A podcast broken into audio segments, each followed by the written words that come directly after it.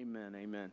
Uh, well, guys, I just want to remind you quickly uh, what we're doing here, right? And, and so, kind of, our, our purpose uh, of this whole, whole study on the Romans Road, our purpose is this. Our goal is to help you learn um, to share the gospel uh, by showing how you can use the book of Romans as a guide, as a road to sharing six essential uh, truths about Jesus with others. And so, um, quickly, I'm going to go through those, uh, the truths we've covered so far. So, we've covered three truths up to this point. Uh, the first one is this uh, that God created us and we're accountable to Him right? That God created us and that we're accountable to Him. And so the Bible says God made everything that we see, everything that we don't see. Uh, he made us in His image, uh, that He set us up in a beautiful, great world. We had everything that we needed. He gave us good rules to live by. And, and because of all of that, uh, all of creation is accountable to God. He's the source, He's the beginning of all things. And so, so we start with we're, we're created by God, we're accountable to Him. The second essential truth as we walk through uh, the Roman road was that we've all rebelled against God and we're guilty of sin, right?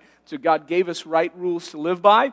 Uh, we rejected those right rules and chose our own ways, and uh, the Bible calls that sin. And, and, we're all guilty of sin, the Bible says. And, and uh, it really two types. We have an inherited sin. We've inherited the sin of Adam and Eve, so we've inherited their guilt. We've also uh, kind of in, in inherited their, their, uh, their nature, um, right? And, uh, and so we're, we're all corrupt. Um, but, but then we also have actual sin. You know, sin is anytime we think something that doesn't please God, say something that doesn't please God, do something that doesn't please God, or anytime we don't do something that would please God. We've all sinned. And, and we've all fallen short of the glory of God. So that was kind of the second step in the road. The third step in the road is that because God's holy, the penalty of sin is death right? Because God's holy, the penalty of sin is death. And we just kind of said, listen, uh, God's eternal. And where God is, his life is. The Bible actually says that eternal life flows from the throne of God.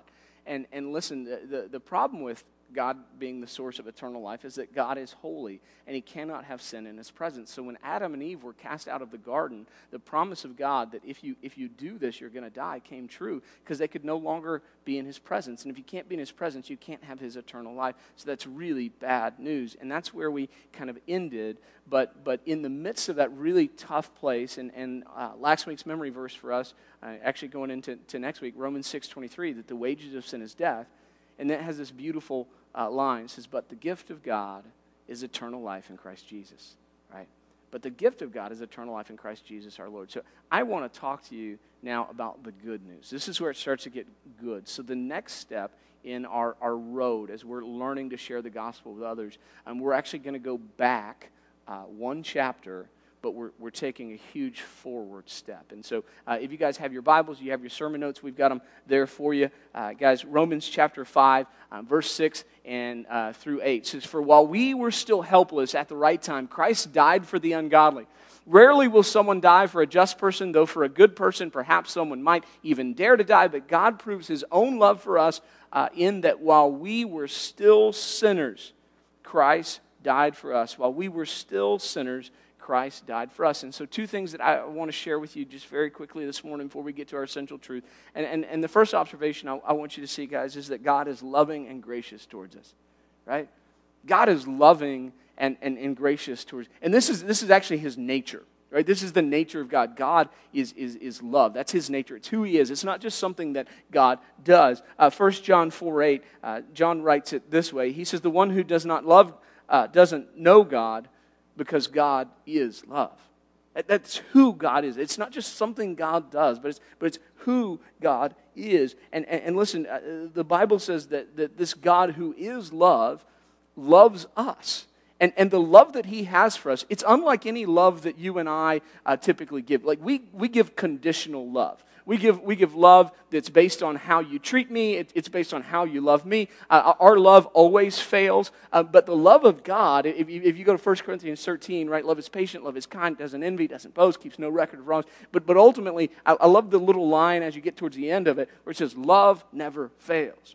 And, and if you study the Bible and you study the love that God has for humankind, one of the things you come to very immediately is that there's a phrase attached to the love that God has for us over and over and over and over and over again in Scripture. And that phrase is that that love is unfailing. Isaiah puts it this way Isaiah 54:10 says, Though the mountains may be shaken and the hills be removed, yet my unfailing love for you will not be shaken, nor my covenant of peace be removed, says the Lord who has compassion on you. right? God is love. And, and his love for us is unfailing. But, but not only is God loving, he's also extremely gracious, right?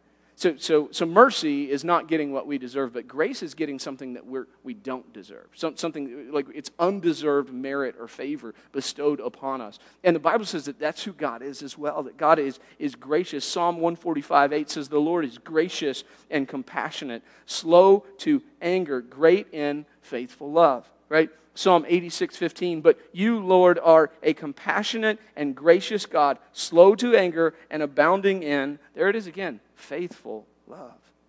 Don't you notice the language, right? How, how does God treat us? Always, all these verses talk about faithful love. It's an unfailing, God has this faithful love. And, and, and what does that faithful love result in? It, it says it in both of those Psalms. That faithful ro- love results in God being slow to anger. God being slow to anger. You get that? That's huge, right? That's huge.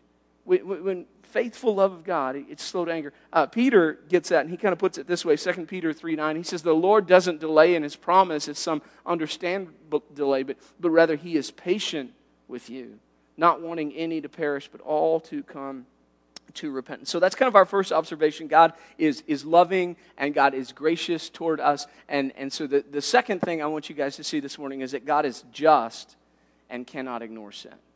Okay? So, so, so listen, man, God is loving and He's gracious toward us, but God is just and He cannot I- ignore sin. And, and, and this is the problem in our day is I, I think the church has done very well at, at trying to communicate the love of God, though we still struggle with believing the love of God. Like, we, we don't understand that God's love is unfailing. Um, but, but there is a, a, a sect, a segment of Christianity that has preached the love of God to a point that is, is unbiblical in a sense because they divorce it from the rest of the character of God, which you can't do. Okay? You, you can't ever take, take an attribute of God and say, this is the only thing I'll focus on, but I'm, I'm going to ignore all the rest of this. And, and I just want to show you that Scripture never does that.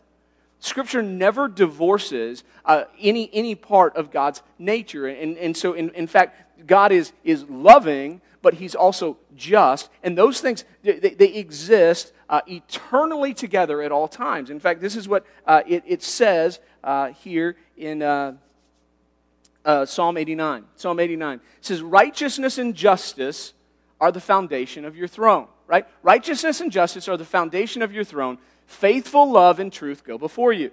You see that connection? Righteousness and justice, that's the foundation of your throne, and faithful love goes before you. Those things are never divorced. Those things are never divorced. And so we kind of start God's loving and He's gracious towards us. But, but hear me, He's also just and He cannot ignore sin which, which kind of brings us to our, our fourth essential truth. If we're sharing the gospel with folks, that we've got to get to this point that they understand that because God is gracious, Jesus died in our place. Because God is gracious, Jesus died in our place. And, and eh, this is really huge that we have an understanding of why Jesus had to die. So, yes, Jesus did die because God loves the world but he also died because God is just and cannot ignore sin. So God had to do something in order to save us because we are, are unrighteous. So God sent his son Jesus, who's full of grace and truth, and Jesus lived the perfect righteous life that we couldn't, and he died the death that we deserve. You see, the penalty of sin is death. Somebody has to die. In fact, Hebrews says it this way. Hebrews 9:22 says, "According to the law, almost everything is purified with blood." It says, "Without the shedding of blood, there is no forgiveness." Without the shedding of blood, there's no forgiveness. This is the system that God put in place to atone for sin. Is that blood would have to be shed. Death would have to happen. And so God knowing that, he wrote the rules he did something for us, right? He sent a righteous one to die in our place so that anyone who believed in him could be saved. 2 eh, Corinthians 5:21 puts it this way. It says he made him uh, who did not know sin to be sin for us so that in him we might become the righteousness of God. And friends, that is really, really, really good news. And so uh, that just kind of gets us to our, our verse this morning. Um, that we're going to attach to this fourth essential truth. And it's Romans 5 8. I'll put it on the screen there big for you. just, but God proves his own love for us in that while we were still sinners, Christ died for us. While we were still sinners, Christ died for us. That verse teaches us that God is love, but he's also just. And because he's gracious toward us, he sent Jesus to fulfill his just nature. All right? That's what it's about. That's the good news.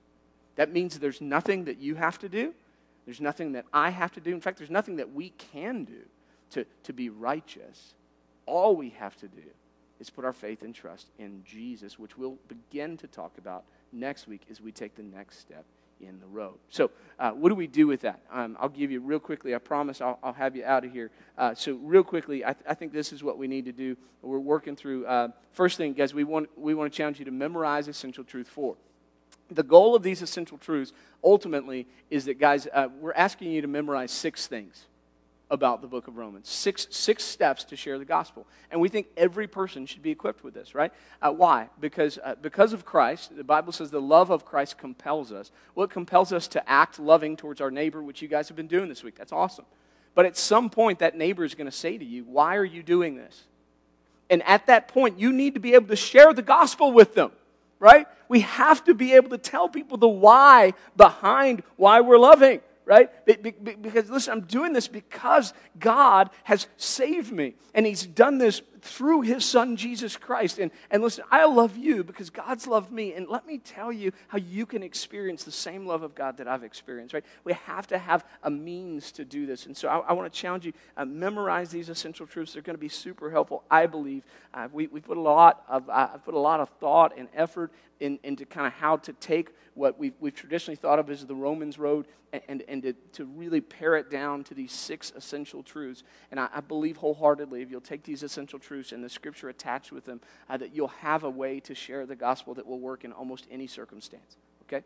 And so uh, that's the, the first thing. Second thing, uh, mentally attach this truth with Romans 5 8 mentally attach this truth with Romans 5 8. But God proves his own love for us uh, in this that while we were still sinners, Christ died for us. And, and remember the concepts that we're attaching here why Jesus had to die, right? Because uh, Romans 6 23, the wages of sin death, but the gift of God is eternal life in Christ Jesus our Lord. How do you get that gift? Well, we get that gift because Jesus died in our place.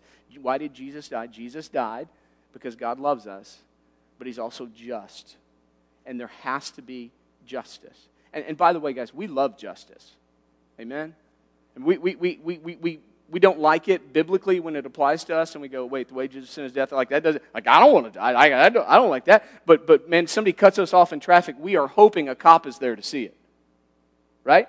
Because we, we love justice. Some, somebody is, is, is, uh, is cheating out in the world, you know, your neighbor, and he's driving a really nice car. You're, you're kind of, there's a part of you that's going, man, I hope he gets caught someday right? Because here I am paying all his taxes because he's not. And there, there's a we like justice. So does God. God is just. God can never look the other way when it comes to sin, and so Jesus had to die. So we're, we're attaching these things. The third thing, guys, keep praying for opportunities to share the gospel, and keep uh, reviewing these essential truths. So, so every week, uh, our hope is that our, our, digital sermon notes, they're there for a reason. You guys can go online and, and you can literally go back through every week's sermon uh, and, and see what that essential truth is. And our hope is that you're reviewing those things on a regular basis. Uh, and there's not going to be a test when it's all said and done. But we're going to have we're going to have a tool for you. We're going to have a bookmark for you when it's all said and done that has these six things laid out. The scriptures attached to them. But our hope is that it'll become second nature to you. Right? That it'll become second nature to you.